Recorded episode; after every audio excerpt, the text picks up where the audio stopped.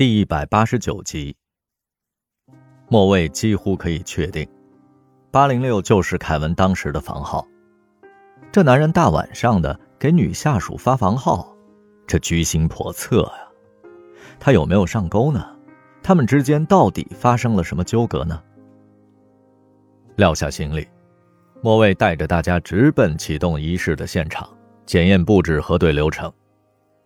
太岳湾度假村建在新开发的海滩上，瑰丽的亭台楼阁拔地而起，八千平米的水上乐园如卧龙盘踞，广场中央临时搭起了宇宙飞船般的舞台。对展会的丰富经验以及完美主义的秉性，驱使着莫卫严格的把控每个细节。嘉年华展位的布局过于紧密，调整；舞台 LED 的屏幕尺寸和合同的要求不符。更换，主背景板喷绘的色彩暗沉，重做。不要说来不及，没有商量的余地，以至于场地的负责人听到他的声音就紧张的冒汗。中午骄阳似火，沙滩上热浪滚滚，同事们躲在凉棚下吃盒饭。莫卫在露天舞台上踱来踱去，测试着音响设备。马修举着一把太阳伞追他，哎。姑奶奶，你还要演出呢，这这晒爆了皮儿，妆都没法上啊！一直忙到夜幕降临，艾米小心翼翼的问莫卫：“可以收工了吗？”别逗了，开幕式在晚上，我们才到黄金工作时间。大家搭早班飞机来的，四五点就起床了。并非所有人都有山猫那种旺盛的精力。和亢奋的状态，莫卫打算让媒体组先撤，留下设计组和服务组测试灯光效果。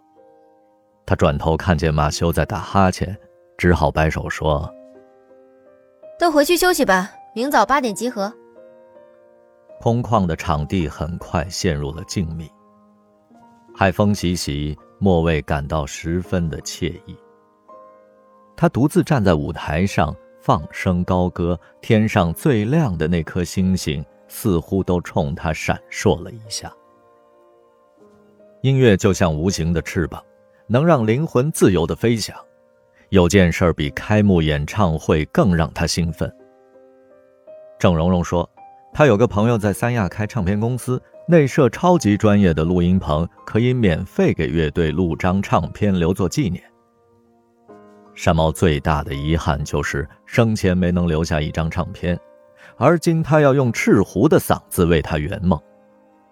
他打定主意，选九首乐队最经典的曲目，等启动仪式结束之后，马上就去录音。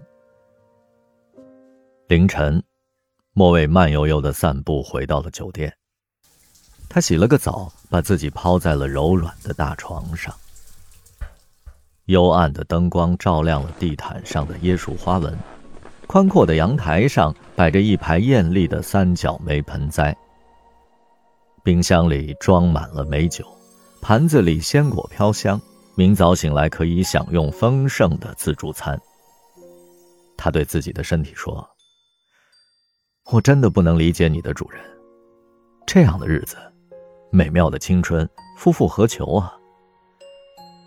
至于爱情嘛，那只是一件奢侈品，他没有办法凭借努力获得，来去随缘吧。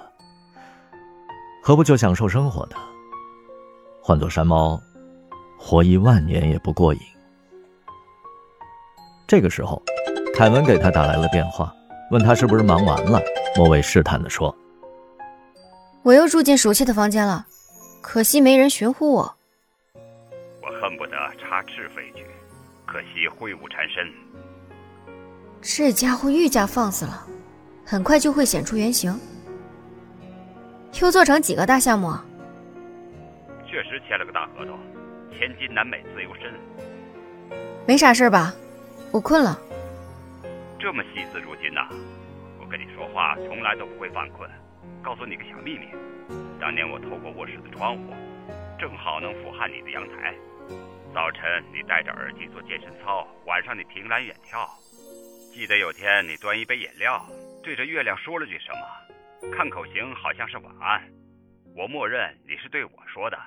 那晚睡得很香。一向稳重内敛的凯文滔滔不绝，看来今天他的心情特别好。